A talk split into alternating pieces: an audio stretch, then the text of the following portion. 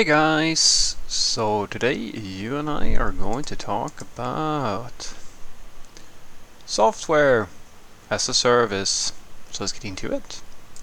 So the question in question was, Hi Frederick, what advice would you give on starting your own software as a service business? Well, I can give you a few short tips, but if you wanted me to go through like everything from, alright, so how do you establish yourself as a company all the way up until like this is how you run your entire infrastructure and sort of how you do the business and all that stuff, uh, that is way more than I can fit into this video. It is uh, well, it is something that I am familiar with, and it is something that I could probably give you some tips on. But uh, as I said, it's sort of it, it's too big. It's like one of those questions where how would you become a really good software developer, or how do I become something something like that it's so so large scope that I can sit here and I can talk for weeks well technically I am talking for weeks uh, that's why I make uh, each video like the way I do but if we keep it high level uh, the way I usually would suggest that you go about this is to first and foremost try to minimize the amount of work that you put into operations and focus on your business development. Now, the reason why I say that is because the thing that developers usually do, which is the difference between them and entrepreneurs, is that developers they like you have to ask yourself a little bit in my opinion at least why are you making this product that you're creating? Is the idea of the product to make it a digital masterpiece or is the idea to make money? And that is something that a lot of engineers have a problem with because most engineers are perfectionists and so they focus a lot and trust me i was guilty of this as well. Uh, do, like i wasted tons of time on this once upon a time uh, and I actually made more progress later on in my career. Like I could, I could make something much more sustainable, much, much, much better, uh, when I had gotten to the point where I realized that I'm not benefiting my company from creating a sophisticated microservices architecture with the latest bells and whistles when the thing I'm building is this simple little application that has like a few users. And so making this high tech super solution that, of course, I was excited about was really only for me. It only benefited me. And trust me, it got old really quickly. It was fun in the beginning, but after a while you start to realize that shit, I'm doing all this extra work so that I can maintain a perfect system that does the same thing as I could have achieved with a much simpler setup. And that is in my uh, this is actually one of the things that I use as a measurement of maturity in a software developer. Where, as I've, you may or may may or may not have heard me say, that you have to use the right tool for the problem because my analogy is usually something like you can remove an ant hill with a nuclear bomb, but that's probably not the right tool. Or you could water a plant with a fire hose, but that's also probably not the right tool. Maybe just a little, like a glass of water would be enough to get you to where you need to go because the thing that you should focus on in an early stage of your business is to get the proof of concept done so that it provides the value that you need in order to make your business grow. Because the money is the thing that is most problematic in the start of things. Most of the tools that you will need are all out there and most of them are very affordable like services and stuff like that. And some of them are um, like free. You can basically start an entire IT company for almost nothing if you wanted to. So your main problem is getting customers and getting them uh, what they need as quickly as possible so you can build up a revenue stream.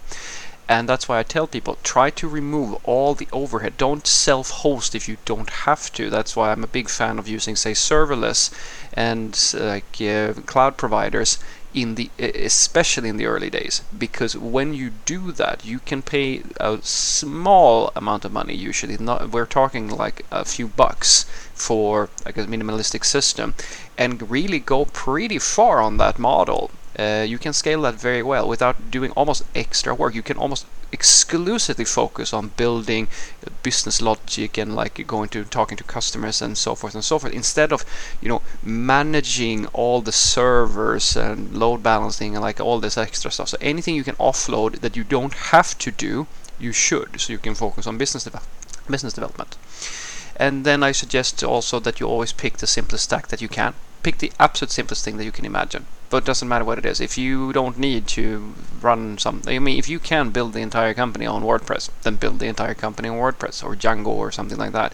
If you need something more sophisticated, build with the simplest thing that you can. Like for me, I would my default is always a full TypeScript stack, pretty much, and that's because for me, like uh, it's something that I know fairly well and it's also something that I know it's like it will give me everything that I could possibly want no matter what I'm gonna do so for me that is the perfect stack. But some, then you have people who go and say hey Ruby on Rails. Yeah go and do it in Ruby on Rails or use Laravel if you're a PHP person or something like that. Use the simplest thing. Because as I of the same thing as I was saying earlier, these more sophisticated solutions, you could use high-end languages unless you're doing something very specific it is in it, it's not a good idea to get bogged down into the tech. And before you dismiss this uh, like I want you to know guys that Twitter reached millions of users before they changed from Ruby. GitHub is still running uh, no, it's, GitLab. GitLab is one of the largest. It's a gigantic system, a, a, company, and there I think they're still running on Ruby. So what I'm saying is that the, you don't, don't get into this idea that the technology pe people are going to give you good advice here. I think some of them are because some of them are mature and like level-headed, but don't get into like optimizing for you know for a community that's not going to help you because the engineers they're going to tell you about performance and like all of this stuff. And sure all these things are very useful all these these things are very nice but what's not in the in their sort of community is the business mindset. And business mindset is maximize revenue minimize cost. And in this context delivery speed speed quote unquote should equal money. Therefore, keeping the simplest possible process for delivering the uh, getting to that delivery speed is the best thing for you. Optimizing for performance is almost ignorant, I would say, uh, unless you're doing something very specific when you have a starting emerging business. And then finally, as I sort of touched on it already, focus on getting paying customers if your business idea is about if if you work for years on something or like uh, for tons of time and you haven't actually established whether or not this thing is going to get off the ground, uh, you will might find that you spent all this time building something nobody's going to pay you for, or there's no sustainable business model. That is the number one problem in IT today. How do you monetize uh, your system? This is a problem that even both Spotify and Facebook and other companies struggled with way up until they became like they had millions of users before they started figuring out how to fix this problem. Monetizing software is extremely difficult uh, in many cases and so you need to have an eye on that and the earlier you can get to a stage where you get some revenue from your system. Now you've established value, which is the main thing you should focus on because when people are willing to pay for your system, even if it's a small system, it doesn't have to be an advanced thing, now you have proven that the thing you are doing is value building because that is the biggest threshold for every software company in the world. How do you get people who are mostly conditioned to thinking they should get everything for free to pay for the thing that you are making. Because if you can't get them to pay you or find someone who's going to pay you for the thing you are doing uh, to get you through like the growth stage, because in the early days you have no money and you have to get to, and before you make this into a company, you basically have to have some revenue, otherwise you can't grow the company. That problem is more important than anything else. So a lot of developers I see focus more on the coding and optimizing and then they sort of sit in their own little bubble and they just build shit that nobody cares about. They're not actually adding value to their platform. So unless it, the thing that you are working on has a business requirement that is tied to a paying customer or someone who actually wants this thing, do not focus on it. It is in, it's not worth it. You're just wasting time. So what I want you to take away from this is that uh, devs in when they start a new software, it doesn't have to be an SAS uh, business type of thing or any IT company that they might be using. They usually focus more on their own personal gratification, like their tech stack and like how it's going to be perfect and so forth and so forth. And all these things matter to a certain point. It depends on what you're doing, right? But for the most part, I see the these companies they fail for the same reason because you get too deep into the trendiest tech, or you get too deep in optimizing your workflows, or all these sort of nonsense things that sort of doesn't actually provide any value to the people that are going to pay you and that is the the reality of a, what like the reality of an entrepreneur. It's it's the same thing in business, guys.